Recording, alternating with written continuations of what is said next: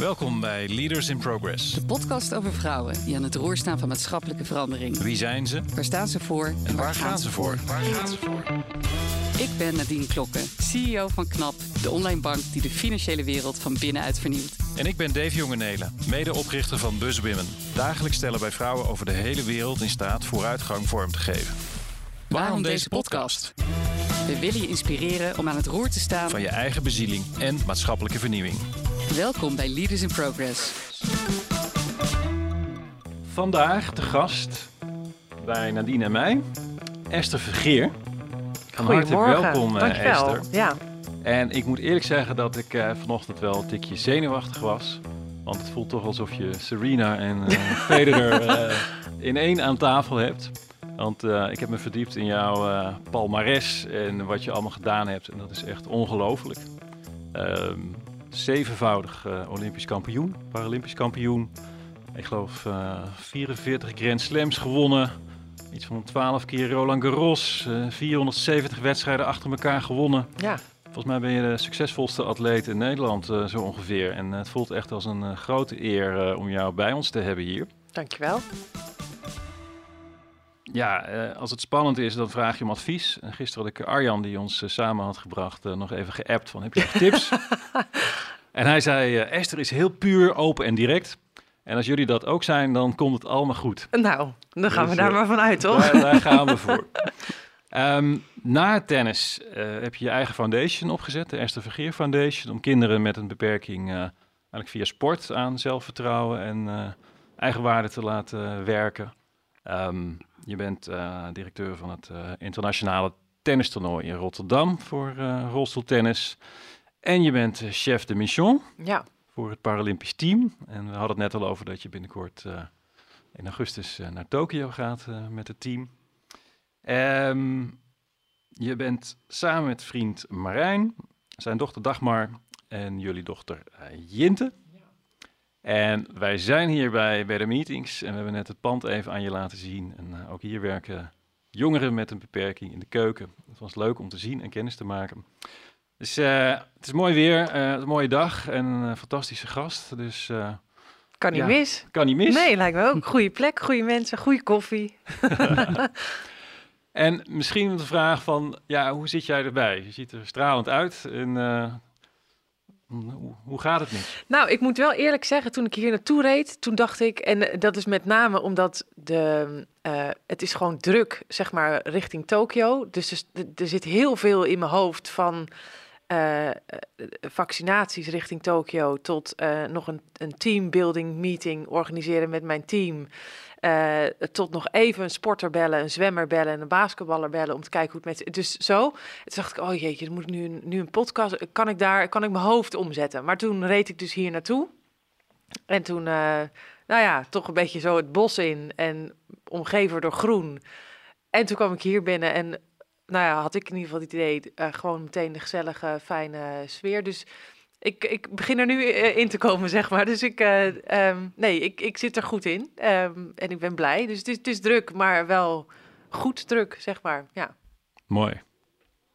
En kun jij ons, dat is eigenlijk onze vaste openingsvraag, even meenemen in jouw levensverhaal en je jeugd van ehm, hoe dat was en hoe jij opgegroeid bent. En eh, kun je daar iets over delen? Oeh, ja, dat, kan ik wel. Dan heb je eigenlijk een soort, misschien wel twee verhalen. In de zin van voordat ik in een rolstoel kwam en daarna. Ik was namelijk ehm, zes toen ik ziek werd en acht toen ik in een rolstoel kwam. Dus het is een, een klein of een kort leven daarvoor. Ik kan me daar niet zo heel veel meer van herinneren. Dat is altijd moeilijk, hè? Want herinner je nou dingen omdat je het weet van de fotoboeken? Van, oh ja, ik weet nog dat ik heel vaak ruzie maakte met mijn broer. Of in het badje in de achtertuin of met de hond. Zo, weet d- Dus ehm, ik, ik weet eh, en het voelt heel goed. eh leuke jeugd gehad, eh, fijn gezin, zeg maar zo.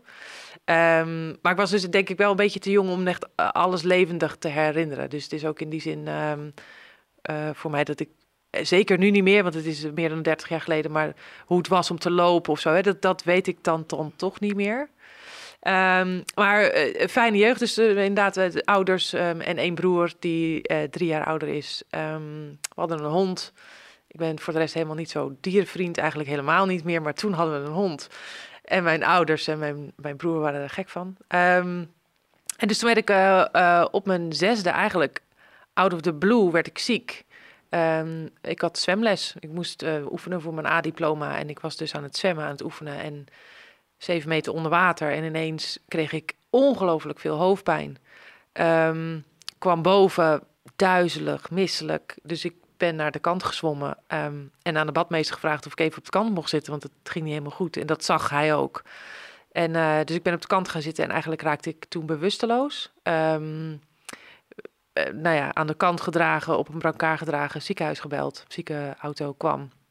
En eigenlijk uh, ja, was men er niet van overtuigd wat dat nou was. We konden de oorzaak niet echt vinden. Um, dus ik heb een drain in mijn hoofd gehad om dat bloed en het vocht weg te halen uit mijn hoofd. Um, en daarna eigenlijk weer naar huis gestuurd. Van ja, we kunnen niks vinden. Dit is misschien een eenmalig iets, dus ga maar weer naar huis. Um, de, ook niks aan de hand, dus ik kon nog steeds lopen. Um, dus ik ben naar huis gegaan, hersteld. En eigenlijk in twee jaar tijd, dus tussen mijn zesde en mijn achtste, heb ik drie keer zo'n zo'n bloeding gehad. Dat was twee keer met zwemmen en één keer uh, toen ik ruzie had met mijn broer. En na die derde keer was de, hadden de artsen wel zoiets van, nou, dit, dit klopt echt niet. Zo'n jonge leeftijd en dan al drie keer zo'n bloeding, daar moet iets meer aan de hand zijn. Dus toen hebben ze me onderzocht. En uiteindelijk hebben ze dus toen gevonden waar het vandaan kwam. En dat was een bloedvatenafwijking rondom mijn ruggenmerg. Dus ik heb eigenlijk de, de, aanmaak van mijn bloedvaten zijn er te veel. Ja. Dus ik heb te veel bloedvaten en dus ook rondom mijn ruggenmerg. En die te, te, veel bloedvaten zijn ook heel zwak en dunne wandjes. En, uh, dus als de druk te hoog wordt, bijvoorbeeld met onderwater zwemmen of bijvoorbeeld met hele erge ruzie maken met je broer, dan kan dat knappen en dus uh, bloedingen veroorzaken. En nou, dat was een soort tijdbom. Uh, dus de artsen die hadden zoiets van, nou, we moeten dit verhelpen, we moeten dit eruit halen. Uh, of we moeten wachten op een vierde bloeding of een vijfde bloeding of wellicht een fatale bloeding. Nou, dat was eigenlijk geen optie. Dus ik ben geopereerd op mijn achtste. Um, ja, dus met de medische kennis van 30 jaar geleden, wat echt nog niet zo goed was als dat het nu was. Uh, en ze hebben dat, voor zover hun de mogelijkheden hadden, hebben ze dat verholpen. Dus ze hebben de zwakke bloedvaten eruit gehaald en dichtgelijmd Um, zodat het zou verschrompelen. Maar uiteindelijk dus ook tijdens die operatie uh, zenuwen geraakt en ook bloedtoevoer weggehaald die eigenlijk niet weggehaald moest worden. Dus ik werd wakker na die operatie en um, toen bleken mijn benen niet meer te doen. Dus toen was het eigenlijk met zo'n standaard testje onder je voeten, weet je wel, normaal zo'n hamer onder je voet waarbij je de reflexen. Ja. Uh, en um, uh, dat deed het niet meer. Dus dat was eigenlijk een groot schok voor mij. Voor, voor, misschien nog niet eens echt zozeer voor mij, omdat ik best wel jong was en het niet echt besefte. Maar vooral voor mijn ouders en de artsen. Van shit, het is echt niet helemaal uh, goed gegaan. Maar wel duidelijk en eigenlijk onherstelbaar. Dus um, ja, dat ik vanaf dat moment in een rolstoel zou zitten. Ja. En niet dat dat mijn hele jeugd was, want daarna, toen was ik dus nog maar acht. Dus als je mij de vraag stelt, ga, ga over je jeugd stellen. Maar dat, dus er komt daarna nog een heel verhaal. Maar dat was wel een beetje dus de, de reden waarom ik... Uh, ja. ja. en hoe ik in een rolstoel ben terechtgekomen. Ja. ja. En kun je er, als je eraan aan terugdenkt, heb je daar herinnering van, van die eerste fase? Um, ja, wel een beetje. In de, in de zin van dat uh, ineens zit je dus in een rolstoel. Um, moet je dingen vanuit de rolstoel doen, maar probeerden we met fysiotherapie en allerlei protheses en ortheses en looprekjes en krukken allemaal nog wel een beetje te lopen. Want wellicht herstelt het zich nog. Weet je wel, de, die fase kan ik me nog heel erg herinneren dat ik, ik zo op mijn buik liggen en uh, iedere dag oefenen en de fysio. Dat, vond ik allemaal niet leuk. Natuurlijk, als achtjarige wil je eigenlijk niet, ja, heb je daar gewoon geen zin in. Um, dus het was heel confronterend. Um, ik zag ook geen vooruitgang, dus het is ook helemaal niet motiverend. En na of vijf, dus we hebben dat wel volgehouden, volhardend, waren mijn ouders en ik ook, um, hebben, hadden we zoiets en ik ook, uh, ja, het heeft geen zin. En ik pakte steeds ook meer die rolstoel en deed eigenlijk alles in die rolstoel, want dat was makkelijker. En uh, dus toen nou, ging ik steeds meer dingen doen vanuit die stoel. Um, en ik merkte wel dat dus op zich teruggaan naar mijn basisschool, dat was nog best wel oké. Okay, want die kinderen kenden mij allemaal, ook toen ik nog liep. Um, dus daar was ik, de, daar behandelden ze me eigenlijk niet anders. Ik mocht gewoon meedoen met alles. Wat ik wel heel lastig vond, was dus toen ik naar de middelbare school ging. Want dan, ja, sowieso als puber heb je natuurlijk heel lastig met jezelf. Ja, Eh, sowieso. iedereen. en dat had ik dus ook. Ehm, maar werd ik dus ook heel erg geconfronteerd door, doordat nieuwe kinderen mij dus ook anders behandelden. Of mij stom vonden. Of ik niet bij dat populaire groepje hoorde. Of ik werd niet meegevraagd om... eh, eh, weet je, naar de stad te gaan of eh, dat. Dus dat vond ik heel moeilijk. En ik denk dus dat daardoor ook een beetje de, nou, de vlucht, weet ik niet of ik dat zo moet noemen, maar in ieder geval de liefde voor de sport ook wel is ontwikkeld. Dat, dat ik daar mezelf helemaal kon zijn of zo. Ja.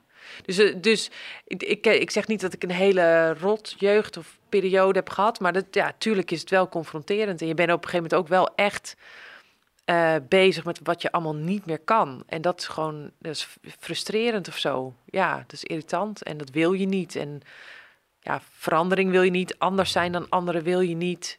Maar het is wel zo. Dus die, het is ook een feit die je niet om kan draaien of zo. Dus dat, daar moet je mee eh, leren omgaan. Ja. En heb je dat leren accepteren? Ja, ik, ik denk het wel. Ik denk dus dat sport daar een hele grote rol in heeft gespeeld. Doordat ik me daar kon ontwikkelen. Dat ik me daar mijn plek voelde. Dat ik daar niet werd aangestaard. Dat, het dat het niet gek was als je ja, een keertje uit je stoel viel of zo. Dat, wat, wat in het dagelijks leven wel zo was. Of als ik zelf ehm, de stad in eh, was of met mijn moeder, dan werd ik dus altijd aangestaard. Of er werd aan mijn moeder gevraagd hoe het met me ging. Weet je, je wordt altijd, nou ja, dat is heel, ja, buitengesloten of zo voelde ik me. En dat was door sport niet. Dus ik denk dat ik op die manier wel echt mezelf heb leren kennen en ehm, eh, het, het, het heb proberen te accepteren. En tegelijkertijd, dat zeg ik nu ook wel eens, soms is het zo dat je het zelf best wel accepteert, maar dan is het nog vaak zo dat de, dus de omgeving daar gewoon nog zoveel moeite mee heb, heeft. En dat merk ik nu nog steeds. Dus als ik in een ruimte binnenkom of ik ken mensen niet, of het is een, eh, ja, eh, een, eh, een meeting bij, met heel veel mensen die mij niet kennen of die niet weten hoe je met iemand in een rolstoel moet omgaan, dat je dan dat ongemak voelt. Dus dan is het, ja, ik kan het dus best wel een plek hebben gegeven of ik heb geaccepteerd, maar als dus de omgeving dat niet heeft, dan word je daar dus iedere keer weer ehm, aan herinnerd of zo dat het dus anders is of dat het dus niet vanzelfsprekend of niet normaal is. Ehm, dus dat vind ik nog wel iets boeiends in de maatschappij. En dan denk ik dat wij in Nederland best wel ver zijn hè, daarmee. maar ehm, ja, eh, lang niet zoals het zou horen, denk ik. Of eh, lang niet zoals het... Het het zou zo mooi zijn als het nog een stukje, een stapje verder, zeg maar, zou, eh, zou zijn. Ja. Wat is daarvoor nodig? Heb je daar wat concrete Ja. tips bij voor mensen die dat toch ongemakkelijk vinden? Of Nou ja, ik ben altijd heel erg van eh, v- vraag het. Hè? Dus het is vooral wat ik heel irritant vind, eh, is als mensen gaan invullen voor mij wat ik wel kan en wat ik niet kan. Of waar ik waarschijnlijk wel hulp bij nodig heb. Of wat waarschijnlijk wel lastig voor mij is. Of eh, dat zij wel in kunnen schatten dat, omdat zij zelf ook een keer met een gebroken been in een rolstoel hebben gezeten, dat ze dan precies weten wat ik voel of wat ze. Ja, dat vind ik irritant. Dus ik, ik denk met name, ga dat gesprek aan of vraag het gewoon. Heb ik hulp nodig of kan ik iets voor je doen? Of eh, ga het, weet je, dan. Zo, dus ehm, ik, en ik denk dat dat heel veel zou schelen.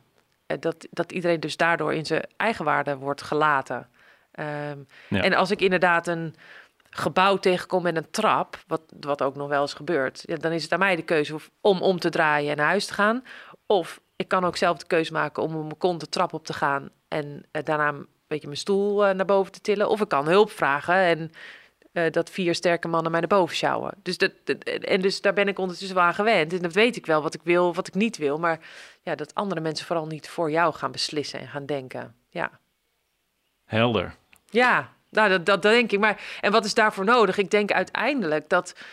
Want dat is dus ook makkelijker gezegd voor mij... dan waarschijnlijk voor mensen die nog nooit iemand in een rolstoel hebben meegemaakt. Dus ik, ik kan me dat ongemak dus ook wel voorstellen. Hè? Want ook ik, als ik iemand tegenkom die bijvoorbeeld blind is... ja, ik weet ook niet precies wat diegene nou wel of niet kan. Dus eh, dat is ook even uitzoeken. Ehm, voel ik me misschien ook in het begin een beetje ongemakkelijk. Maar dus door te vragen denk ik dat je heel veel drempels kan wegnemen.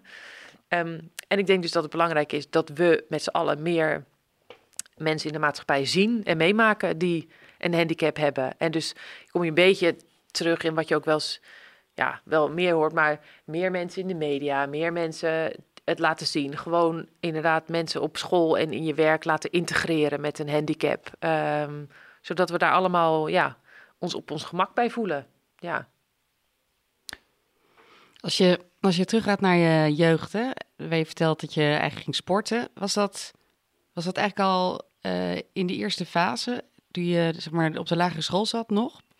Uh, ja, want, dus ik was acht toen ik in de rolstoel terecht kwam. En ja. um, eigenlijk meteen in het revalidatiecentrum is dan sport een onderdeel van je revalidatie. Dus daar maak je, dan, dan maak je daar kennis mee en dan um, leer je daar mensen bij, bij, kennen. En ja, ik vond dat zo leuk. En mijn ouders zagen ook dat ik dat zo leuk vond. Dat eigenlijk toen ik dus uit het revalidatiecentrum uh, ging, of werd ontslagen uit het revalidatiecentrum, dat we toen meteen op zoek zijn gegaan naar sportmogelijkheden in de buurt. Um, en dat wel ja, door zijn blijven voeren. Dus toen zijn we maar een beetje brutaal naar de tennisvereniging in. Tennis en basketbal vond ik heel leuk. Um, zijn we naar de tennisvereniging gegaan in Woerden en gevraagd aan die trainer van goh, ja, kun je hier iets mee? Kun je iets met Esther? Mag ze meedoen met een groepje of zo? Of, uh, uh, en dat mocht dus. En ook de sportconsulent en de sporttrainer die ik in het revalidatiecentrum in Utrecht uh, had, die had ook een verenigingje opgezet in IJsselstein. Uh, dus ook daarin mocht ik meedoen. Dus op die manier werd ik een beetje zo, ja, kon ik dat dus ook na mijn revalidatie wel door blijven doen. En er was natuurlijk nog helemaal geen sprake van topsport of zeven keer trainen in de week of fulltime. het was gewoon één keer leuk. Um, Esther heeft een uitje, weet je wel zo. Zoals eigenlijk ieder kind natuurlijk ja. aan sport begint. Dat was bij mij ook in het begin, ja. Nou zei mijn zoon, toen ik vertelde dat ik jou ging spreken, zei ja, dat is volgens mij dubbel moeilijk tennissen in een rolstoel. Ja, dat is het ook. ja, nou, het, het, ik zeg het ook, het is eigenlijk twee, twee sporten of zo, hè? Want het is inderdaad dat tennissen op zich, dus de techniek van een voorhand en een service en uh, dat moet je allemaal onder de knie krijgen. Maar daarna is dat ja, bewegen in een rolstoel ook echt een ding. Uh, dat is natuurlijk moeilijk, sowieso al omdat, nou ja.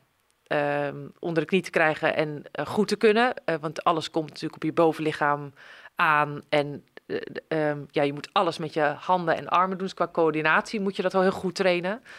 Maar dan heb je natuurlijk ook nog een racket in je hand die dat nog moeilijker maakt.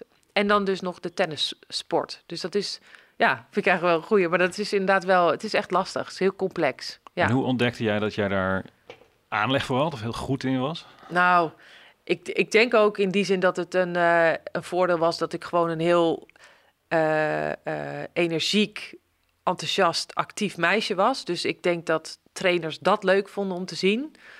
Um, en ik, ik, ik, wat ik zei, ik ben één keer in de week ging tennis en toen na één of twee jaar ging ik een keertje meedoen met een toernooitje. En daar was dus de bondscoach, die liep daar gewoon rond, omdat ook toptennissers daar meededen aan dat toernooi. Um, en die zei, goh, ja, ik zie best wel goede hand-oog of oog-hand uh, bij jou. Uh, en je bent dus energiek en actief. Vind je het niet een keer leuk om met ons mee te trainen? En toen was ik dus alleen nog maar bezig met dat lokale clubje. Totaal niet echt verstand van rolstoeltennis. Um, en dus toen iemand dat zei, en ik denk dat dat ook wel belangrijk voor mij is geweest, dat iemand een compliment maakte. Dus ik was natuurlijk al een paar jaar bezig met alleen maar terugkijken van shit, het ging makkelijker toen ik liep. Of dit gaat nu moeilijker, ik kan dit niet meer. Of ik kan niet meer zo goed meedoen. Of ik word als laatste gekozen bij de gymles. Of ik kan niet meer meedoen met voetbal op het schoolplein. Weet je, allemaal een beetje negatief. En als ja. dan iemand dus een compliment geeft, dan is dat, dat is een onwijze boost voor mij geweest. Dat ik dacht, oh, oké, okay, dus nu zegt iemand dat ik misschien ergens goed in ben of beter in kan worden. Um, dus ik denk dat dat voor mij een hele belangrijke ja, opmerking is geweest, waarin, waaraan ik me vastklampte. Van nou ja, oké, okay, zeg maar wanneer ik moet komen of mag komen en dan ja. ga ik wel een keer mee. Ja. ja.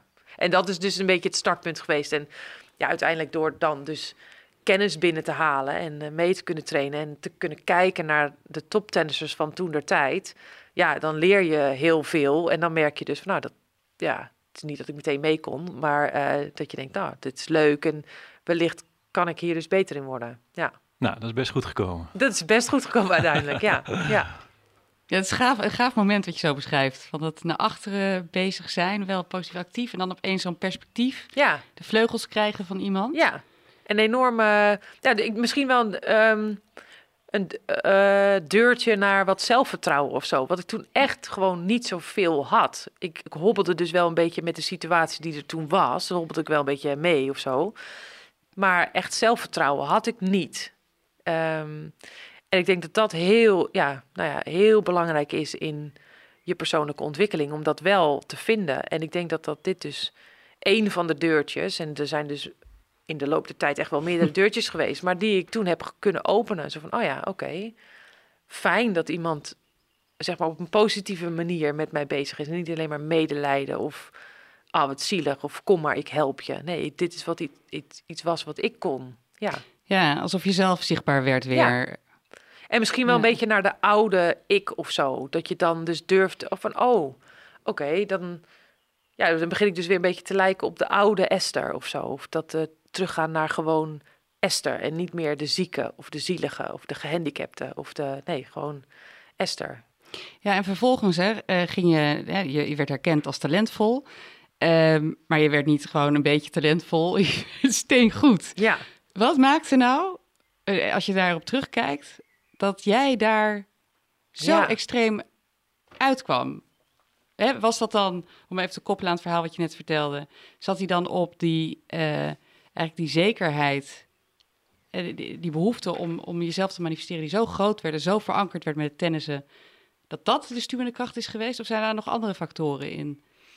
Uh, ik, denk, ik denk zeker in het begin dat het voor mij was dat ik uh, wel een soort van wilde bewijzen aan de mensen om mij heen dat ik dus meer kon. Of dat ik uh, ja, niet zielig was. Of dat ik wel eigen dingen kon. Dus die bewijsdrang die zat er zeker wel in het begin um, in. En misschien was dat dus wel, ja, buiten dat ik dus het ook heel leuk vond. En het feit dat je dus de confronterende dingen misschien niet meer per se hoeft op te zoeken. Dus het uitgaan met vriendinnen of het interesse krijgen in vriendjes. En zeker geen jongens interesse in mij hadden. Weet, het is allemaal best wel pijnlijk.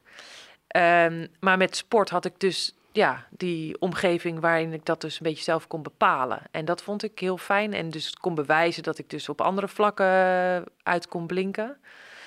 En dat is een beetje ook overgegaan in uh, hoe gaaf is het als je dus als je dus iets kan vinden waarbij je ja, jezelf kan verbeteren. Dus dat je twee weken later of een maand later of een jaar later en dan terugkijkt en denk je, jeetje, ben ik zoveel gegroeid? Of ben ik zoveel beter geworden? Of ben ik zoveel sterker geworden? Of uh, mijn service is zoveel harder? Weet je, dus je heel concreet kon je meten dat je dus gewoon jezelf aan het ja, ontwikkelen was of aan het verbeteren was. En dat vond ik heel gaaf. En dat is dus uiteindelijk uitgegroeid tot, tot, tot een beetje het, ja, hoe zeg je dat? Het, uh, tot dat gekke aan toe misschien wel. Het heel gedetailleerde, minuscule verbetering. Dus dat, dat gaat op percentages, uh, vetpercentages, seconden sneller in een rolstoel. Uh, kilo's lichter van je materiaal of grammen lichter van je materiaal. Weet je, dus dat um, tot, tot in de details op het laatste moment. En ik denk dat dat wel, omdat ik dat zo leuk vond, dat proces, om dat iedere keer weer op te zoeken, dat ik daardoor dus um, iedere keer een stapje beter was dan mijn concurrent. Ja. En hoe kijk je nou terug op, je wint op een gegeven moment 470 wedstrijden op een rij zo'n hele periode, als je daar nu op terugkijkt, hoe, hoe, voelt dat nu? Dat is heel gek en onwerkelijk eigenlijk. Want als ik dat dus nu bedenk, dat is 470 wedstrijden, dat is tien jaar lang. Dus tien jaar lang heb ik geen wedstrijd verloren. Dus dan, als ik nu terugdenk, denk ik, hoe is dat in godsnaam gegaan? En hoe hou je dan die motivatie vast? En waarom vond ik dat dan zo leuk? En eh, hoe kan dat dan? Uh, terwijl die tien jaar voelt nu heel lang, maar toen, als je er middenin zit, dan vliegt dat dus voorbij. En ik denk dat dat komt omdat je, je bent natuurlijk, ja, hele, je bent, uh, je hebt een soort vierjarenplan voor de Spelen. Hè? Dus dan dat, van, van Sydney 2000 waren mijn eerste Spelen, dan gaan daarna weer de vier jaar voor uh, Athene, zeg maar, in. Maar in die vier jaar heb je natuurlijk iedere keer van die kleine ja, tussenstopjes, meetmomentjes, uh, ankerpunten of stepping stones, weet ik veel hoe het allemaal heet. Maar, um, en dus daarom gaat de tijd zo snel. Dus, uh, dus als je daar iedere keer die kleine stapjes weet te zetten, dan gaat de tijd dus heel snel en dan vliegen die tien jaar dus voorbij. Um, maar als ik dus nu terugkijk, denk ik, ja, dat, het is wel heel gek. En het is een combinatie van dat gehandicapte sport toen de tijd echt nog in ontwikkeling was. Dus dan kan je ook echt hele grote stappen maken in professionalisering. Ja. Dus ik had de mogelijkheid om ja, met, met, met mensen te trainen tennissers, maar ook trainers, ehm, maar ook een, eh, een fysiotherapeut en een voedingsdeskundige en een conditietrainer aan mij te koppelen. Ehm, die het dus zo maakte dat ik dus die grote sprongen kon maken. En daardoor dus ehm, ja, lange tijd en dus tien jaar lang eh, voorop kon blijven lopen. En, en dus die innerlijke motivatie, die was voor mij gewoon heel groot. Dat, ik denk ook echt wel dat die mentale kracht bij mij, ehm, die was enorm. En hoe dat kan, ja, dat zal vast ergens in de aard zitten, dat ik, dat ik dus een doorzetter of een doorbijter of een, eh, dat ik dat wel ben. En tegelijkertijd heb ik daar ook heel veel tijd in gestoken, eh, in geïnvesteerd. Dus in mentale coaching en, en sportpsychologen. En omdat ik ook weet eh, of van overtuigd was dat als je je brein zo kan conditioneren, dat dat zoveel invloed heeft op je lijf. Ehm, dus ik geloofde daar wel in dat die combinatie, ehm, die moest ik maken, al wilde ik succesvol blijven. Ja. En kun je ons meenemen in die wereld van innerlijke motivatie en, en zelfvertrouwen, wat jij daarover geleerd hebt en wat het ook ons als niet-topsporters eh, zou kunnen leren? Ehm jeetje, ja. Nou, ik, ik, volgens mij is het allerbelangrijkste, misschien wel de eerste stap, is dus he- heel dicht bij jezelf blijven. Dus gewoon heel goed voelen, waar, ja, wat voelt goed en wat voelt niet goed. Dat was bijvoorbeeld ook eh, toen ik dus, ik was nog steeds ongeslagen. Ik had net de gouden medaille gewonnen en ik had nog doorgekund. Maar dat was voor mij ehm, in 2013 een, een eh, ja, er kwam voor mij het punt dat ik dus eh, een einde maakte aan mijn sportcarrière. Er was niks aan de hand. Ik bedoel, geen blessures of ja, niks, geen reden. Maar wel die motivatie was gewoon weg. Dus volgens mij is dat dus ook zo'n moment geweest bij mij dat ik, ik luisterde naar mezelf. Ik ging lijstjes maken met wat vind ik nou leuk, wat vind ik belangrijk, wat past bij mij, ehm, waar ben ik aan toe, zeg maar. En dat was toen in ieder geval een stoppunt, eindpunt. Maar ik denk in mijn gehele carrière dicht bij jezelf blijven. Dat is volgens mij het allerbelangrijkste. En daarbij dus de mensen zien te vinden die je daarin kunnen ondersteunen of die op datzelfde pad willen lopen. En dan is het heel lang ehm, leuk. Dan kan je het heel lang leuk maken. En zolang het leuk is, ben je dus gemotiveerd om eh, ergens naartoe te werken, om keuzes te maken, maar dus ook om consequenties te, ehm, te accepteren. En eh, hoe, hoe blijf je dicht bij jezelf? Ehm, ja. Ik, misschien is het ook wel is die handicap, omdat het zo confronterend is. En dus soms, soms ook zo pijnlijk. ehm, misschien helpt dat wel om dus dicht bij jezelf te blijven. Ook omdat er eh, mensen om je heen zijn die je dus behandelen die je, wat je niet zo graag wil, wat je niet leuk vindt. Dus de maatschappij, hè, waar we het net over hadden, dat die allerlei stempels en vooroordelen heeft. Eh, en doordat, doordat dat zo confronterend of pijnlijk is, moet je wel soms de vraag aan jezelf stellen: ga ik nou mee met die, met die meute? Maar dat klopt helemaal niet. Het beeld wat zij hebben, dat klopt niet met wat ik voel. En dus moet je, ja, en mensen om je heen verzamelen, ouders, broer, familie, eh, die mij dus wel als puur zien, of als Esther zien, of als echt zien. Ehm, en dat was een stukje handicap. Maar dan heb je natuurlijk daarna ook nog het feit dat als je dus succesvol wordt als sporter, dan gaan mensen ook nog allerlei dingen, dus op een andere manier ehm, dingen van je vinden en dingen Ja. van je willen en ook niet op een echte manier. Dus ik denk dat dat, dus mijn omgeving heeft mij continu een soort spiegel voorgehouden. Wil ik daar nou mee meegaan of ben ik wil ik anders zijn? En ik denk dat ik die vraag continu en misschien op de juiste momenten heb weten te stellen. En het Eh, lukte dus ook om, eh, want wat daarover nadenken en luisteren is, is vrij rationeel. Maar het lukte ook om de verbinding met je gevoel daarin te, te maken en te houden in die fase. eh, de, eh, eh, tijdens de sport bedoel je? Ja, in, die, eh, in die periode. Ehm, ja, ik, ik, ik denk het wel. Waarbij. Eh, ja, nee, ik denk als ik nu ook terugdenk. Marijn die geeft mij af en toe wel eens een, ehm, ja, een opmerking of een, of een soort steek. Waarbij hij zei dat ik dus soms wel te nuchter of te bescheiden of te ehm, down to earth ben gebleven of zo. Want als ik had gewild of het had, had ik mee kunnen gaan in een soort ja, flow van, uh, nou ja, net, ik bedoel, net als jullie mij nu net aankondigen, dan, dan lijkt het als, weet je, dan is het een soort ophemelen en een eh, Serena en een combinatie van Serena en, en Roger Federer. Nou, dat is groter dan groot, zeg maar. Mhm. Hè?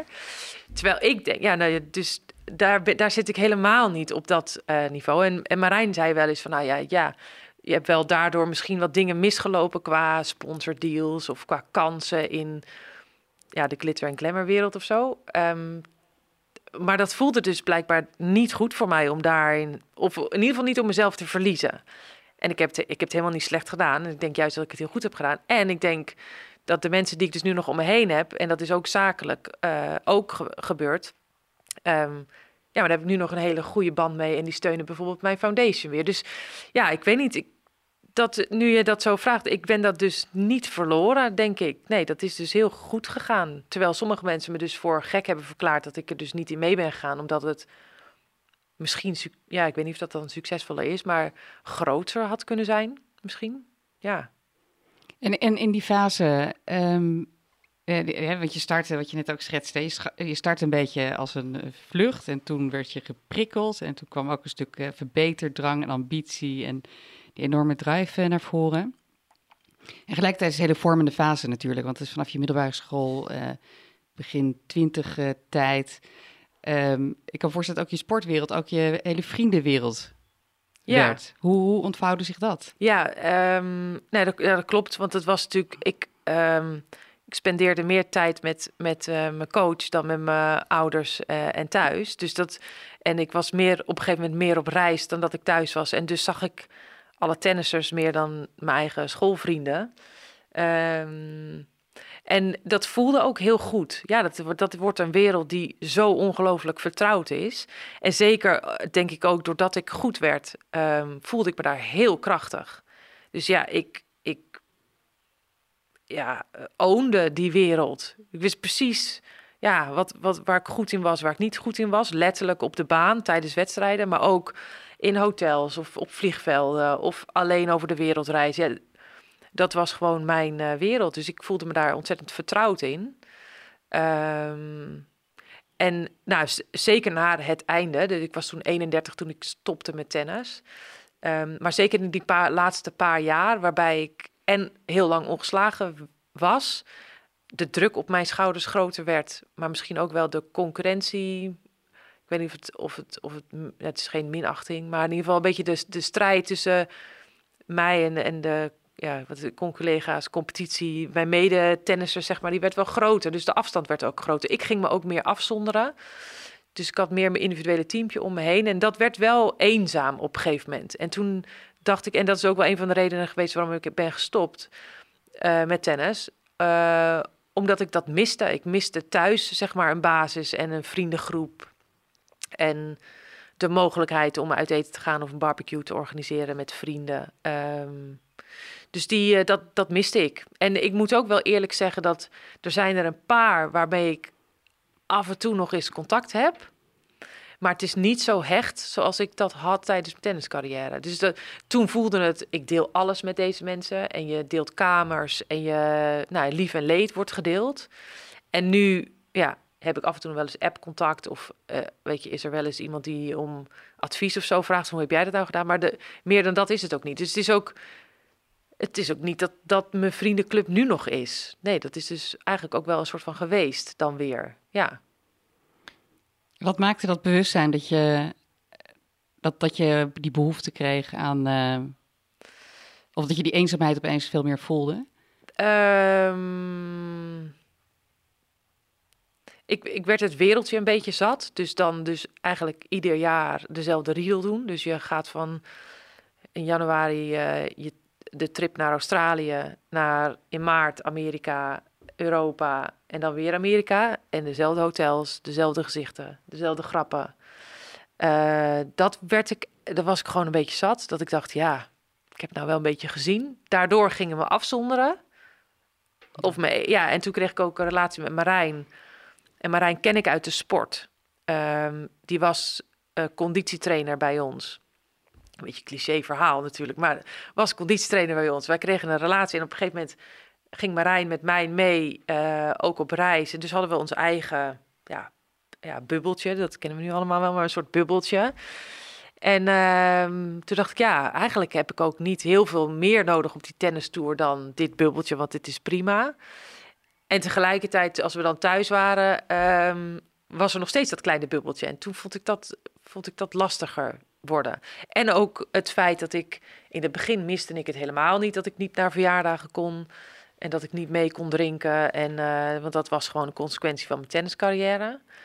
Maar dat, nou ja, ik denk vanaf 25 of 26 of zo dacht ik, oh ja, het is wel echt gezellig. En ik, ik waardeer familieweekenden en ik wil ook een keer los met vriendinnen. En ik wil naar die bruiloft of weet je wel zo. Ehm, en uh, dan begon tennis een beetje in de weg te zitten. Dat ik dacht, oh ja, ja dat komt dan gewoon echt even niet uit of zo. Um, ja.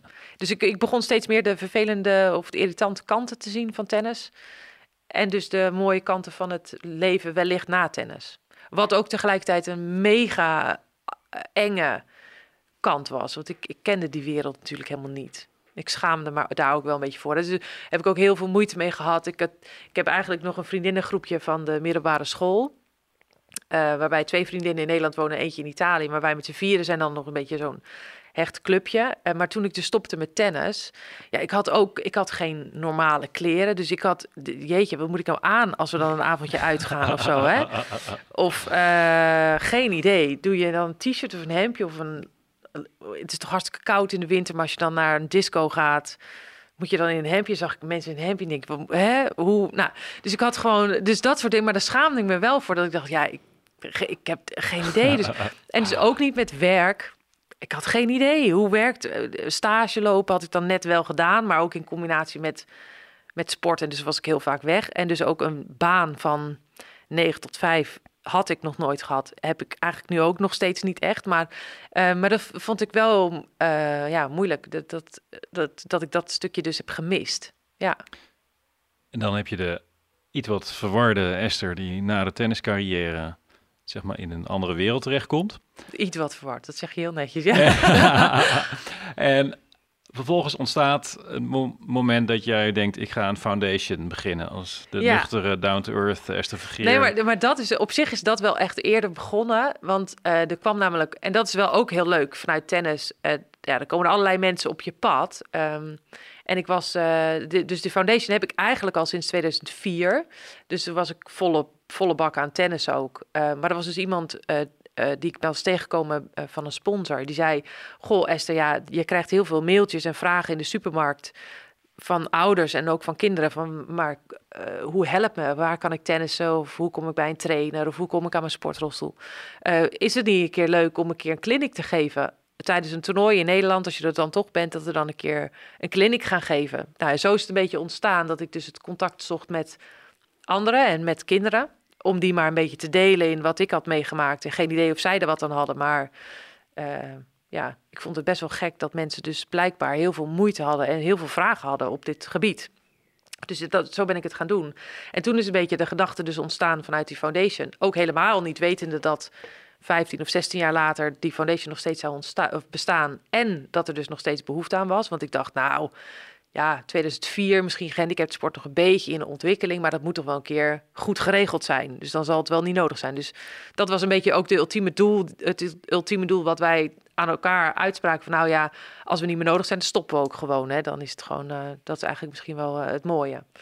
Um, maar dus nu nog steeds um, zijn we nodig. En, en um, is het eigenlijk gegroeid tot iets waarin ik ja, het het geloof in sport of de kracht van sport uh, tot uiting kan brengen. En uh, misschien wel, ik denk dat de sport is sowieso een beetje door de, de linking pin natuurlijk in alles wat ik doe.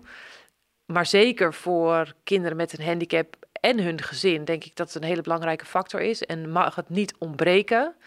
Zoals het bij eigenlijk niemand mag ontbreken. Maar, uh, maar zeker bij kinderen met een handicap mag het niet ontbreken. En dat, ja, die ambitie en dat geloof, dat zit gewoon heel diep. En ik zie ook de voordelen uh, dagelijks uh, wat kinderen daaraan hebben. En ik zelf dus ook heb gehad.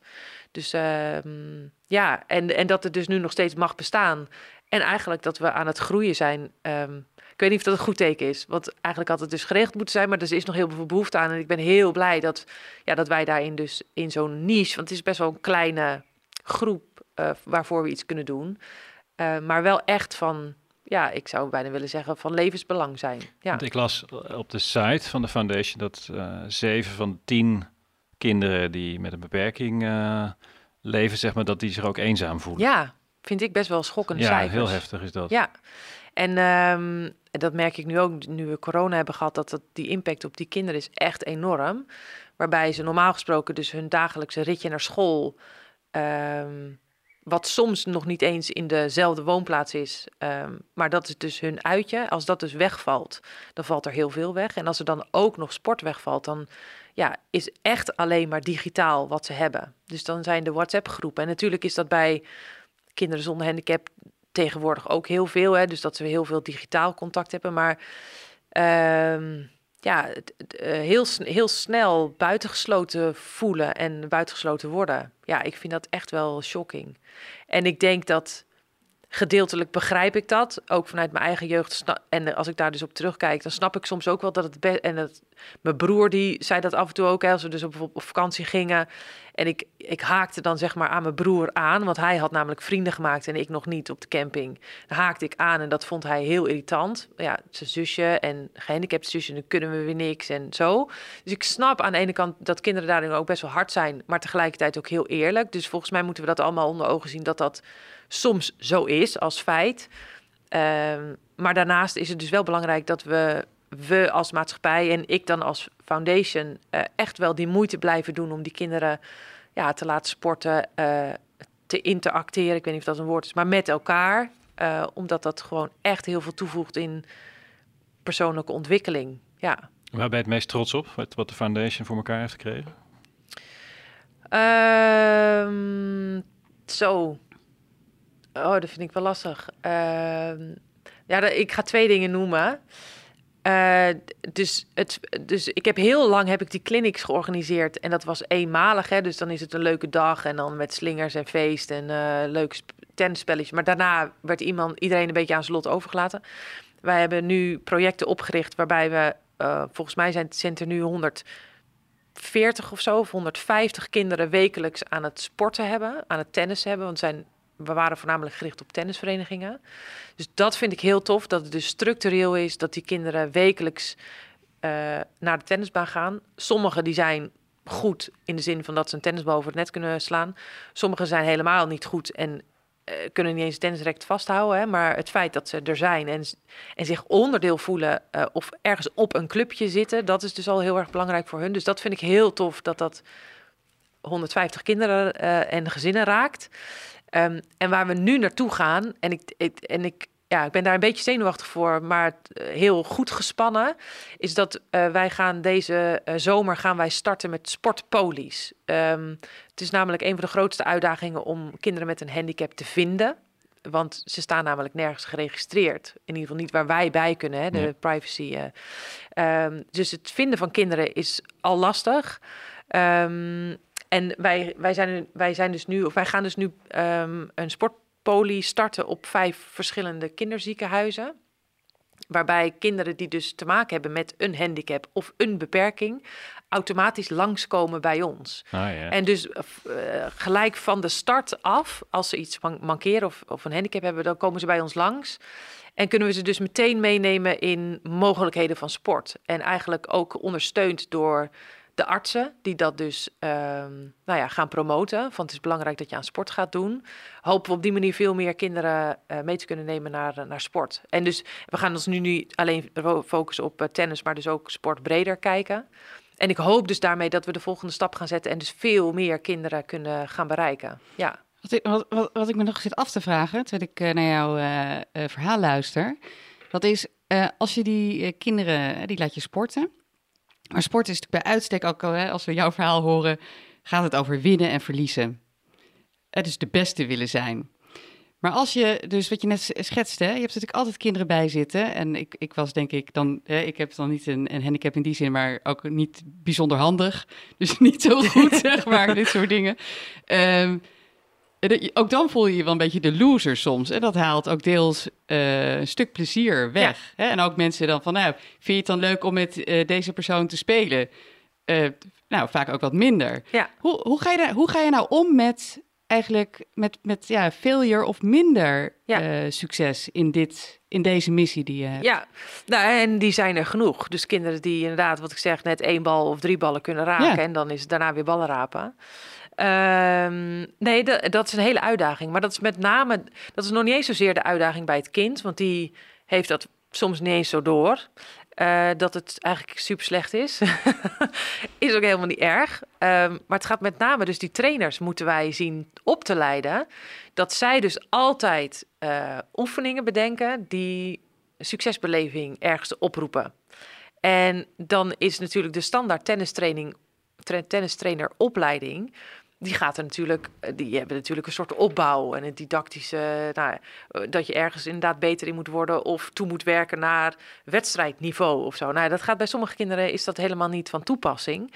Maar moet zo'n trainer dus ook gemotiveerd blijven om iedere keer maar weer die ballon op te blazen en te gaan tennissen met een ballon, omdat dat de enige ehm vormbal is, zeg maar, waarmee die kinderen kunnen tennissen. Ehm, dus dus dat, is, dat, dat is een uitdaging. Dat is echt heel, heel lastig om ehm, daar een juiste balans in te vinden. Want ook, eh, we zorgen eigenlijk altijd dat kinderen niet in hun eentje ehm, op de tennisvereniging terechtkomen. Eh, maar we zorgen eigenlijk altijd dat een groepje gehandicapte kinderen op een normale tennisvereniging. Want we vinden namelijk wel belangrijk dat het op een normale tennisvereniging is. Dus dat kinderen zonder handicap ook kijken naar het groepje kinderen in een rolstoel. Dat volwassenen dat zien van hé, hey, wat tof, we hebben hier rolstoeltenniskinderen, zeg maar. Maar ook dat die kinderen zich dus onderdeel voelen van de normale maatschappij. Hè? Dus dat ze niet weg worden gedrukt in een sporthalletje of. eh, maar dan, ehm, dus, ehm, dan is het dus belangrijk dat die, die trainers daarin ehm, ja, echt opgeleid worden. Dat dat wedstrijdniveau niet komt. Dat ze wel moeten zorgen voor succes. Dat ze ook moeten zorgen voor die integratie op de, op de club. Eh, en dan merk je eigenlijk dat dat groepje nou, rolstoelers zeg maar sowieso met elkaar heel erg klik vindt. Die ouders vinden een hele erg klik met elkaar en delen dus ook informatie van... goh, hoe doe jij dan altijd met de fysio? Of eh, eh, wel- welke rolstoel zit jouw kind? Of, nou, dus ook die praktische informatie wordt gedeeld. Dus dat is altijd wel een hecht groepje. De uitdaging is dus wel met name dus die, ehm, ja, die vereniging ook helemaal meekrijgen. En het bestuur en de commissies. En, de, en ook proberen, als het, als het kan, dat die kinderen, als er een weet ik veel, een pannenkoekentoernooi is, of het eindejaarstoernooi, of een kerstkamp, eh, dat die kinderen daarin dus ook worden meegenomen. Want dat is dus ook zo belangrijk, die sociale activiteiten. Ja, Dus binnen krijgt ook een soort ander, andere definitie. ja zeker. Ja. Ja, absoluut. Ja, en, en, en, en, en natuurlijk houden we ons ogen ook open voor eventuele talenten. Ehm, en, en die zitten er soms ook wel tussen. Maar eh, nee, het, het, het, het gaat inderdaad echt om onderdeel zijn van. En, en daarmee dus zelfvertrouwen en letterlijke en figuurlijke kracht vinden van die kinderen. Eigenlijk omdat we als maatschappij dat vinden dat dat moet. Dus we willen eigenlijk allemaal wel dat mensen met een handicap gewoon meedoen in de maatschappij. Maar als we die kinderen wegstoppen bij eh, speciaal onderwijs of speciale sportverenigingen, dan, dan snappen zij natuurlijk helemaal niet wat een normale maatschappij is. En dan kunnen zij nooit omgaan met tegengas of tegenvallende eh, reacties. Terwijl ze dat nu al meemaken op een sportclub, ja, Ja. Dan, dan kunnen ze ook dus die tegengas gaan ontwikkelen. Ja. Toen ik Per Future heb opgezet, zijn we op een gegeven moment sponsor geworden van het nationale zitvolleybalteam. Mhm. En ik weet nog de eerste keer dat ze naar ons pand kwamen, toen eh, eh, moesten we in één keer gaan kijken. Zijn we inderdaad wel een beetje drempelproef. En eh, vervolgens kwamen ze allemaal binnenlopen met protheses. En, eh, maar dat was echt heel leerzaam en leuk om te doen. En ik was diep onder de indruk van de drive van, van deze mannen. Het was een mannenteam. Om een maatschappelijke carrière te hebben en daarnaast dit op zo'n hoog mogelijk en op topsportniveau te doen. En zich daar ook in alle weekenden en door de weken, door het hele land. Dus dat was voor mij ook wel een kijk op de Paralympische wereld. ja. Eh, kun je ons daar ook als chef de mission even iets meer over vertellen? Van hoe kijk jij naar, naar Paralympische sport? En, Ja. Nou, en ik denk ook dat eh, eh, wat jij nu schetst, ehm, die kant is er ook nog. Hè? Dus dat het inderdaad, bijvoorbeeld zitvolleybal is een van die sporten die ehm, nog niet zo goed is doorontwikkeld dat zij eh, een, eh, topsportstatus hebben. Waarbij je, als je een topsportstatus hebt, kun je daarvan rondkomen. Hè? Dus een basisinkomen. Maar dat hadden zij dus niet. Dus zij moesten ook nog Ja. werken, studeren, andere dingen daarnaast doen. Dus die, ehm, dat is net als bij de valide sport. Maar sommige sporten zijn dus nog niet zo ver. Ehm, als ik kijk naar het team wat zometeen af gaat reizen naar Tokio... en eigenlijk alle atleten die daarmee naartoe gaan... dan zijn dat fulltime atleten. Dus die hebben gewoon een... eh, ja, die, die hebben eh 10 tot 12 trainingen eh, per week. Trainen op Papendal is 40 plus uur... trainingstijd die daar dan in gaat zitten. En dus zie je daarin ook echt wel een ontwikkeling die in de afgelopen 20 jaar een enorme vlucht heeft gekregen. Waarbij, denk ik, de integratie van gehandicapte sport binnen NOC-NSF een enorme stap is geweest. Dus inderdaad worden de Olympiërs hetzelfde behandeld als de Paralympiërs.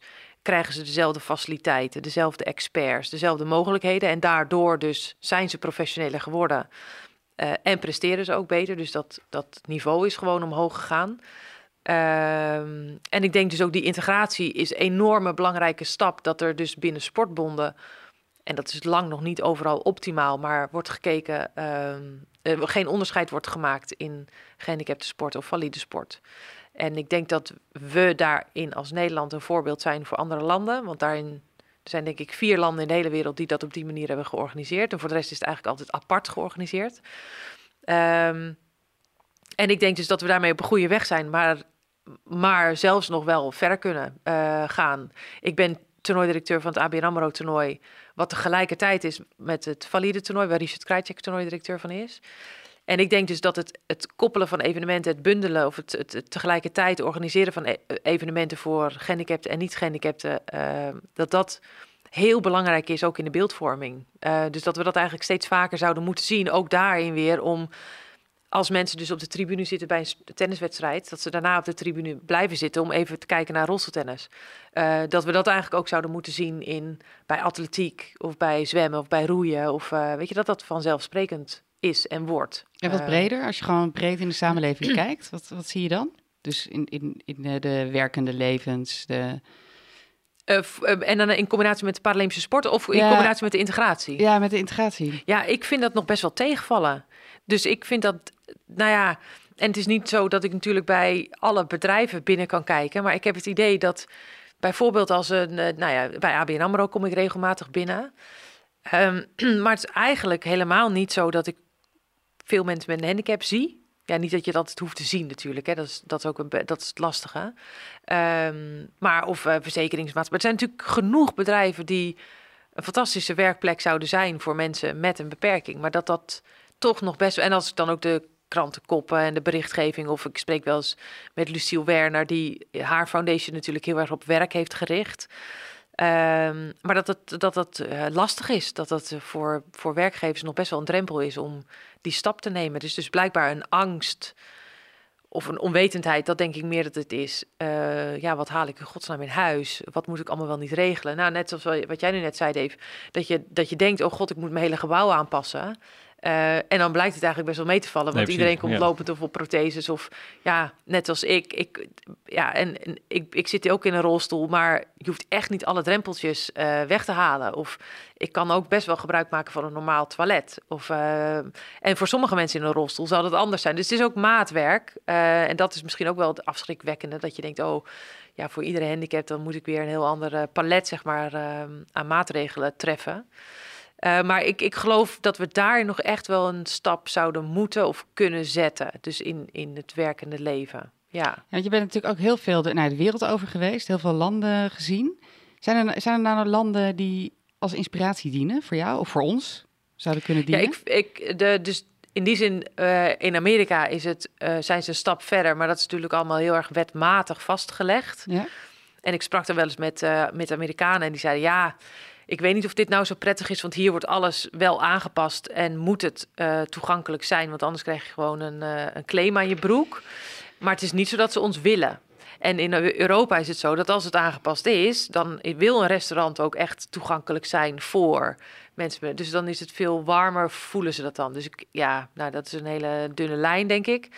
Ik denk qua ehm, omgangsvormen vind ik, en dat komt ook een beetje door, door gewoon de type mens, maar vind ik Australië heel prettig. Dus het zijn hele ja, warme mensen, uh, down to earth, open-minded. Uh, weet je, ja, zo. Dus dat voelde heel goed. En dus ook ja, met mensen met een handicap of gehandicapte sporters daar heel ver en goed ontwikkeld. Ja. Nu hebben we een aantal dimensies van jou uh, hebben het over gehad. Je jeugd, um, vervolgens je tenniscarrière, je maatschappelijke missie, uh, wat je als chef de mission doet, als toernooidirecteur. Overal voel ik een enorme gedrevenheid om A, jezelf te zijn. En B, um, te zorgen dat dat geaccepteerd wordt in de samenleving. Volgens mij zit dat als een rode draad in alles. We hebben nog een andere dimensie en dat is Esther, de, de mama. de hele andere kant. Nee. ja. Vertel daar eens over. Nou ja, vertel daar zo. Um, dolgelukkig dat ik mama mag en kan zijn. Want dat was echt wel ook een, een missie impossible bijna. Uh, want toen ik dus stopte met mijn tenniscarrière... hadden Marijn en ik een kinderwens. En hoe mooi zou het zijn als we samen ook een dochter zouden kunnen hebben. Uh, ik was redelijk een soort struisvogel. En ik dacht, nou, goed, dan gaan we, dan gaan we het proberen. Uh, en Marijn zei, nou, ik uh, ken jouw medische uh, achtergrond en geschiedenis, laten we het even testen. Laten we even naar de artsen gaan om te kijken of dat nergens hobbels gaat geven. En toen was inderdaad de uitkomst ehm, redelijk kort en bondig en heel hard. want de artsen zeiden van, nou Esther, jij mag eigenlijk gewoon niet zwanger worden. Want het neemt zoveel risico's, brengt zoveel risico, risico's met zich mee dat er dus een bloeding zou gaan ontstaan als jij zwanger bent. Want dan, ja, er komt gewoon druk op die bloedvaten rondom je baarmoeder. Uh, en dat zou voor jou en of het kindje wellicht gewoon fatale gevolgen kunnen hebben. Dus dat was een. Uh, ik zat helemaal nog in die gouden flow van het winnen van een, mijn laatste gouden medaille in Londen. En uh, dan wordt dit ineens zo eventjes op je bord gegooid. Dus dat vond ik heel lastig gewoon ook omdat iemand anders mij zou, weet je, weer ik ging opleggen wat ik wel en niet mocht of kon of zou kunnen doen. Dus dat daar heb ik dus gewoon een soort allergie voor. Dat vond ik gewoon heel moeilijk. En omdat dit ook, dit is gewoon iets heel emotioneels. Dus het is niet heel feitelijk, niet heel zakelijk. Dit is iets emotioneels wat je heel graag wil. En dus dat, uh, ja, dat heel, nou ja, lastige periode om daarmee om te gaan. En uh, nou ja, dus verdrietig uh, en een soort van onmacht van ja, maar wat dan nu? En dus daar zijn we ook wel ja, eigenlijk redelijk snel wel weer in overgestapt van oké, dit is dus blijkbaar wel een feit waar ik mee om moet gaan. en wat zijn dan de opties? Zijn die er dan? En dus hebben we dat ja, uh, uitgeplozen. Ja, het liefst dus wel, want er zou niks mis zijn met mijn vruchtbaarheid. Dus er zou op zich zou het heel tof en gaaf zijn als we een genetisch eigen kindje zouden kunnen hebben. Maar hoe dan? Nou ja, dan, dan komt, is draagmoederschap het enige alternatief. Maar draagmoederschap was in Nederland eigenlijk niet uh, te doen. Want wie vraag je, hoe regel je dat? Uh, allemaal moeilijk qua regelgeving. dus dat was uh, geen optie. En in het buitenland was het gewoon zo te duur. En wij hadden net een huis gekocht, dus dat was gewoon... En ik was net gestopt met tennis. Dus geen inkomsten, nou, geen idee, te eng. Dus dat doen we niet. En toen, we, toen dachten we, nou, dan is dus als we een gezinnetje zouden willen stichten, is een adoptie de enige mogelijkheid. Dus toen zijn we daarin gestapt. Hebben ook dat hele traject, dus dat zo'n 2,5 jaar durend uh, traject, waarbij je echt door de mangel wordt gehaald om te kijken of je er wel uh, geschikt voor bent, of je er wel klaar voor bent. Uh, welke en waar dan je dan een kindje vandaan zou willen hebben, met wat voor beperkingen, ja of nee. En uiteindelijk na 2,5 jaar kwamen wij tot de conclusie, nou, dit is gewoon niet voor ons. Dit is gewoon niet, dit is, daar moet je zo dedicated voor zijn om, om dat te doen. Misschien wel je eigen leven helemaal opzij willen zetten, ehm, maar ook helemaal bereid zijn om toch de risico's en de gevolgen van een kindje met een beperking, uh, fysiek of mentaal, hè, ehm, op je te nemen. En die vond ik heel lastig. Ik dacht van ja, ik heb toch ook echt wel genoeg aan mijn eigen sores. En Marijn die vond het ook wel spannend uh, in verband met de bloedband, die dan toch wel met zijn eigen dochter had, maar niet met een adoptiekindje zou hebben. Nou, allemaal uh, overweging. Dus uh, we dachten nou, dit moeten we ook gewoon niet doen. dit is het. En toen heeft een vriendinnetje mij wakker geschud en die zei, ja, maar um, ga dan, duik dan nog eens keer in het draagmoederschap. Is dat dan niks voor jou? En Sophie de Buissonnier en Xander, die hadden, Xander de Buissonnier, die hadden daar een blog over geschreven in Vrouw. Nou, toen ben ik daar ingedoken en toen dacht ik, ja, nou, vier jaar later waren we ondertussen uh, financieel iets stabieler. We hadden alle twee weer een baan of werken. En dus daarin gedoken. En uh, ja, uiteindelijk uh, dus met een draagmoeder uit Canada in contact gekomen. En die heeft dus ons kindje, ons genetisch ons uh, kindje, heeft zij gedragen. En dus nu zijn wij de gelukkige ouders van Jinte al anderhalf jaar. Ja, ja. fantastisch. Ja, ja dus het dus oh, zo'n ja, wat is het in totaal zeven jaar heeft het geduurd. Uh, en, en dat hele traject is ook echt, nou ja, gouden medaille winnen is zwaar, uh, maar heel concreet en heel erg, zeg maar, daar kan je heel erg de regie op houden en controle over hebben. Dit is een traject heel zwaar, mentaal voor jezelf, mentaal voor ons tweeën als relatie, zeg maar, heel zwaar. En je moet ook alles uit handen geven. Je, ja, je gaat dus iets, het allerwaardevolste wat er is, ga je uh, door iemand anders laten doen die je niet kent. Geen idee. Uh, ja, dus dat is heel bizar, ook wel onwerkelijk traject. Um, met voor ons dus op dit moment een, ja, een goede afloop en ja, je, gelukkig kan je me niet maken. Dus het is ook echt, het is echt heel mooi. En het moederschap vind ik echt heel bijzonder.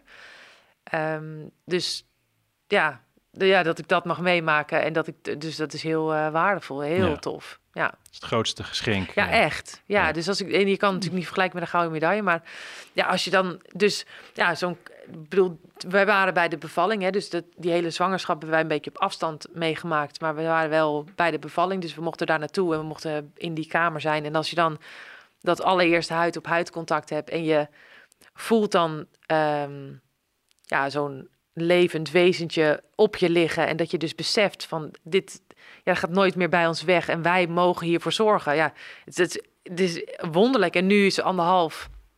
Uh, loopt ze natuurlijk, uh, begint ze met praten en een eigen mening te vormen. En ja, het is echt heel leuk. Ja, nou, inderdaad. De dochter van Marijn, die is, die is puber, die is 14. Dus daar hebben we nu ook... Oh, heel goed. dus uh, ook de andere kant. Maar het, ja, nee, het is, het is echt... Ja, we zijn die draagmoeder ook ja, zo dankbaar. En uh, hebben daar ook nog steeds goed contact mee. Um, en zij had zoiets... Zij had namelijk al een dochtertje. En toen we met haar in contact kwamen via zo'n tussenbureau, toen zei ze ja, ik weet wat het is om, het, om een, een gezinnetje te hebben en hoe waardevol het is en hoe mooi dat is. En als je dus je liefde kan delen en uh, ook gewaardeerd wordt, zeg maar, voor je liefde door je kind. Dat is, nou ja, onbeschrijfelijk. En dat vind ik heel mooi als ik dat aan anderen kan geven. Dus zij zat er ook, ja, uh, heel mooi zat zij daar dus in. Ja, Want natuurlijk ja. ook allerlei risico's uh, had dat voor haar. En ik vind dus heel mooi dat we ook dat contact nog steeds met haar hebben. Ja. En wat, wat brengt jou nu het, uh, het, het, het, het moeder zijn? Heeft het jou als, als vrouw veranderd? Nou, ja zeker. Want ik was dus best wel in het tennis, maar ook in mijn werk, uh, best wel ja, ambitieus en heel zakelijk. En uh, hard voor thuis dan. Hè? Dus, dus nou, voor tennis, dat, uh, toen ik nog tenniste was het uh, dat ik dus makkelijk verjaardagen en bruiloften kon laten schieten, want ik moest tennissen. maar ook nu met mijn werk, met ja, sport of ambities gingen dan toch wel voor. En nu besef ik me van nou, ik weet niet. Ik, en zeker ook wel door die coronaperiode. En ik ben ook vorig jaar ziek geweest, borstkanker gehad.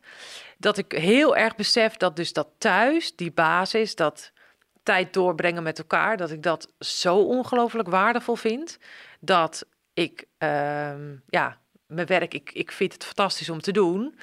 Maar daar gaat niet alles meer voor wijken. Nee, dus ik, ik dat, die, die thuistijd, zeg maar. Uh, en die is heel belangrijk. En dus de ambities heb ik daar wel op aangepast. En het is niet dat ik ambitieloos ben. En ik heb nog steeds ook binnen de sport ambities. En ik wil internationaal ook heel graag een stap maken. Um, maar niet ten koste van thuis. Nee, dat wil ik gewoon niet. We hebben zeven jaar op gewacht. Zeven jaar voor geploeterd. dus uh, nee, daar wil ik ook van genieten. Ja, ja. De stap die je nog wil maken, dat triggert toch even van... Ook internationaal zeg Nou ja, ik, ik, ik geloof dus heel erg dus in dat... Uh, dus meer dat integreren van Paralympisch en Olympisch. En dat doen we dus in Nederland op best wel goede manieren, denk ik. Kunnen we dus beter in worden, maar doen we op goede manieren. Maar ik, ja, als ik dan een beetje mijn droom mag uitspreken, dan zou ik het heel tof vinden als we de Olympische en Paralympische Spelen dichter bij elkaar kunnen brengen. Want waarom zit daar twee weken tussen? En waarom is dat, zijn dat twee ongelooflijk eh, van elkaar gescheiden organisaties? En waarom kunnen we dat Ja. niet meer integreren? En hoe tof zou het zijn als we ja, eh, gewoon sport als feest kunnen zien en dus voor iedereen. Dus Esther for president, zeg ik. nou ja, nee, daar zeg ik geen nee op, maar ik weet dus ook nog niet of dat haalbaar is. Maar eh, ja, maar daar liggen wel een beetje mijn ambities. Ja. Ja, je, hebt echt, je hebt ook zoveel dingen meegemaakt. Dus ook, eh, dat is echt eh, bizar, want we, de tijd vliegt. Ja, En we hebben ook altijd een vast rubriekje in deze eh, podcast. Dus Ja. dat ga ik er nu toch eh, inbrengen. Die is nog nooit zo laat geweest. Nee, ik geloof het niet. Nee, nee, nee ja, we zijn ook nog helemaal niet uitgepraat. Maar goed, eh, ja, dat geeft de rijkheid, denk ik, van je leven ook, eh, ook aan. Eh, dat is een pleaser en een teaser. oké. Eh, te beginnen met de pleaser. Wat, eh, wat is het grootste compliment dat jij aan jezelf zou willen geven? Ehm, het grootste compliment wat ik aan mezelf wil geven. Nou, dat ik niet, ik, ik geef niet snel op. en dat vind ik wel mooi. Ja, dus ik doe alles wel overwogen, maar ik, ik geef niet snel op. Ik vind dat een hele fijne eigenschap. Ja. Nou, jij is ook heel herkenbaar in je, in je verhaal. Eh, en de teaser. ehm, eh, zie je eigenlijk niet, eh, ondanks alle goede intenties, dat juist de samenleving juist verder van het voor, er voor elkaar zijn afdrijft en veel meer, nog veel verder naar het individu beweegt? Ja, met vlagen zie ik dat gebeuren. Ja. Dus dat is wel, is, ja, of met vlagen of in sommige groepen of zo. Dus dat, dat vind ik jammer. Dat vind ik heel zonde eigenlijk. Ehm, nou, en, en dan is het bijvoorbeeld zo'n gesprek wat wij nu met elkaar hebben. Dan denk ik, jeetje, hoe waardevol is dit en hoe weinig tijd nemen, neemt men, of steeds meer mensen, hoe eh, eh, minder de tijd voor dit soort dingen, terwijl we er zoveel aan kunnen hebben. Ehm, en ik, eh, dan betrap ik mezelf soms ook dat je het dus echt wel soms verliest in de alledagelijkse dagdingen. En dan is het eventjes me, me, me of eh, ik, ik, ik en de rest kan stikken. Dus dat, die, die, dat herken ik ook wel. Eh, maar het is, het is zo zonde. Ja, het is zo zonde. Dus ik hoop ook inderdaad dat we soms elkaar wakker kunnen schudden. En dan eh, ieder op zijn eigen manier. En ik soms op het individu met mijn foundation. Of als we zo meteen met die Paralympische ploeg presteren, dat ik dan misschien ook wel, weet je, als men na het acht uur journaal de samenvatting kijkt, dat men dan denkt, weet je, dus dat soort momentjes, volgens mij moeten we dat dan koesteren. En ik denk dat als je ervoor open staat en als je er tijd voor hebt, dat, dat we eigenlijk allemaal wel beseffen dat we het nodig hebben. En dat hopelijk dat je jezelf dan dus die tijd gunt om er dan voor elkaar te zijn. Ja. Nu zijn we met, eh, een mooi bruggetje, met Bus Women bezig om in Nederland ook eh, wat wij beehives noemen, groepen vrouwen die samenkomen om dit soort gesprekken te hebben en elkaar eigenlijk te versterken, juist in dat wat jij in het begin ook zei, van in het echt Esther zijn, in het, in het anders zijn, dus niet wat er van je verwacht wordt. Wie zouden er in jouw beehive zitten als jij een groep vrouwen om je heen moest verzamelen die jou weer inspireren en misschien mensen die je kent, maar misschien die je ook niet goed kent of denkt van wauw, Wow, die, dus die waar, waar, waar ik graag van zou willen leren. ja, En dan is het een. eh, en wil- je namen weten of wil je type vrouw? eh, Dat is aan Oh. Ehm, nou, ik zou. Dus zakelijk gezien, want daar. ah, ik heb dus ambities, of ik spreek dat uit. Ehm, maar de hardheid of de keuzes maken daarin, die vind ik nog best wel moeilijk, omdat ik dan onzeker ben of ik daar dan wel genoeg bagage voor heb. Dus ik zou.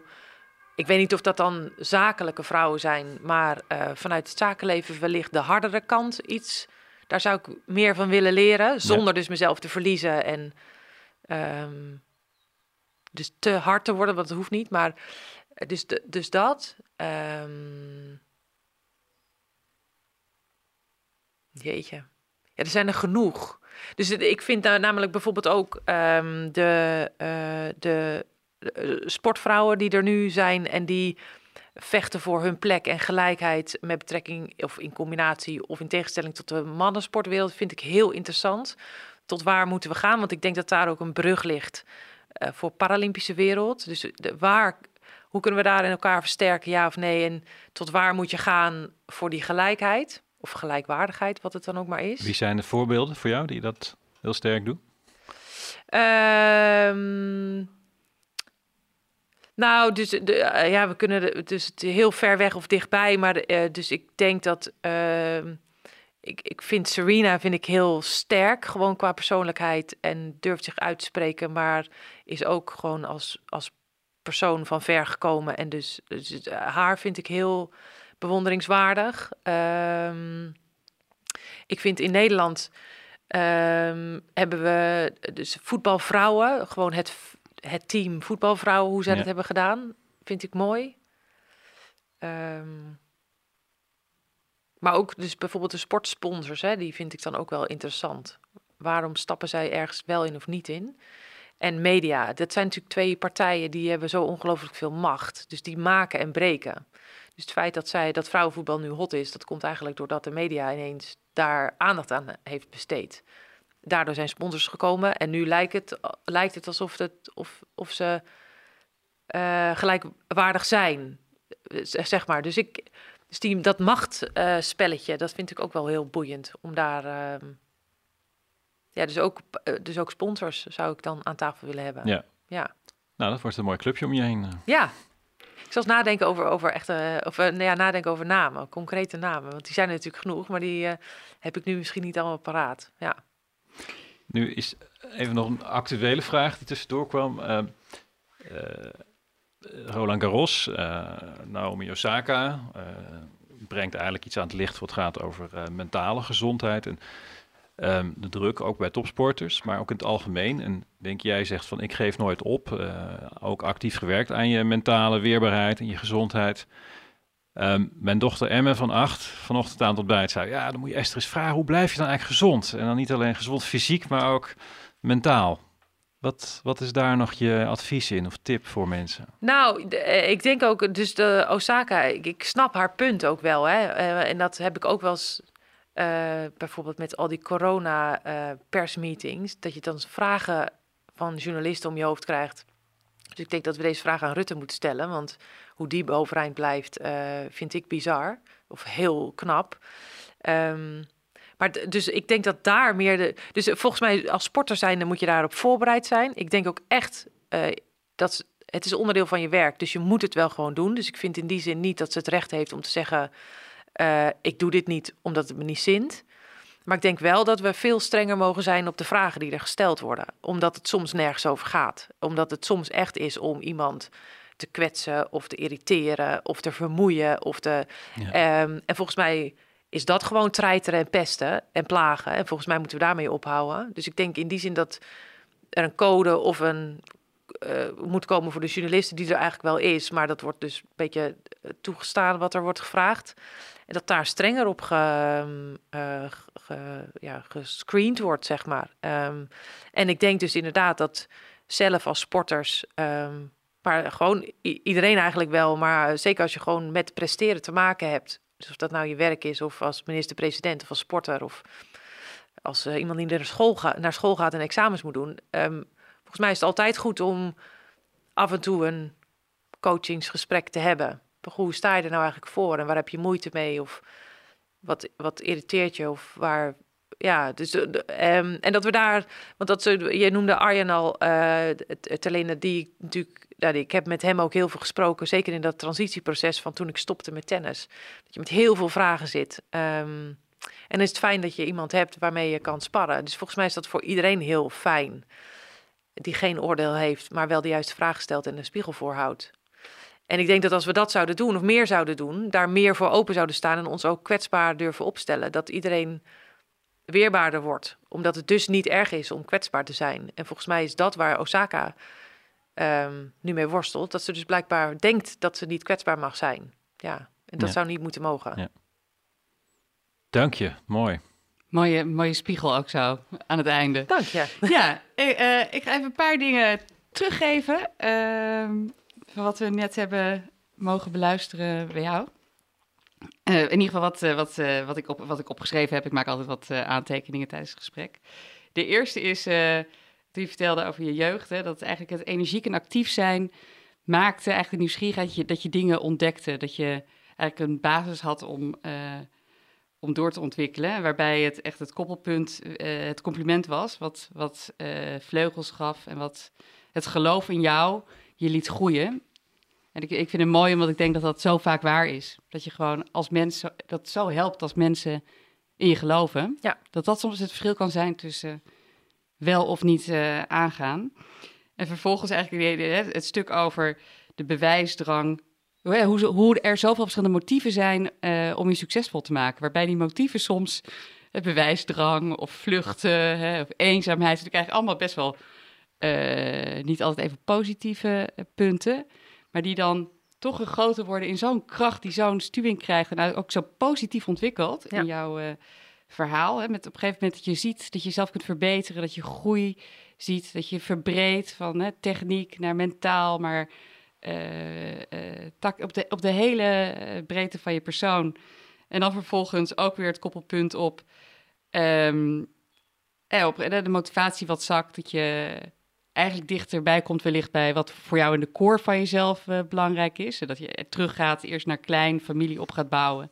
En ook daar weer, ik bedoel, je bent wel een vrouw die wat te overwinnen heeft gehad.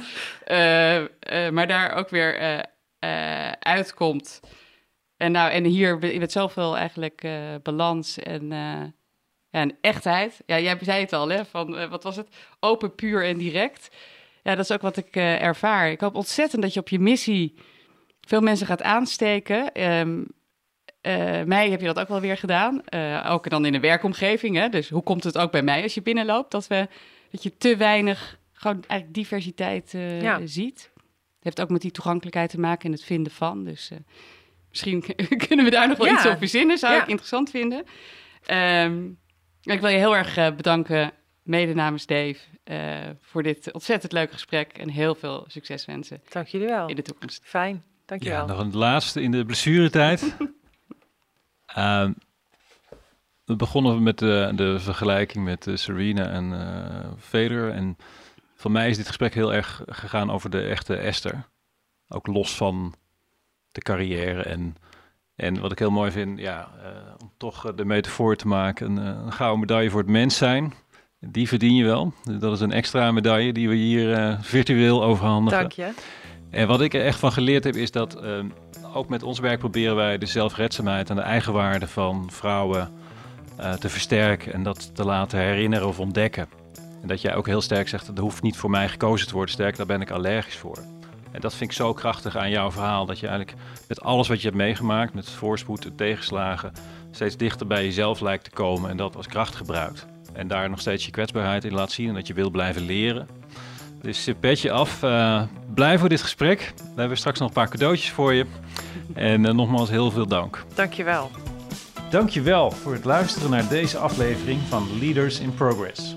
We hopen dat je ervan genoten hebt en er volgende keer weer bij bent wanneer we een nieuwe gast aan tafel hebben. Ben jij geïnspireerd en zou je ook willen werken aan vooruitgang? Dat kan. Ga nu naar www.leadersinprogress.nl en kom in actie. Of neem direct contact met ons op via de e-mail. Graag tot de volgende keer.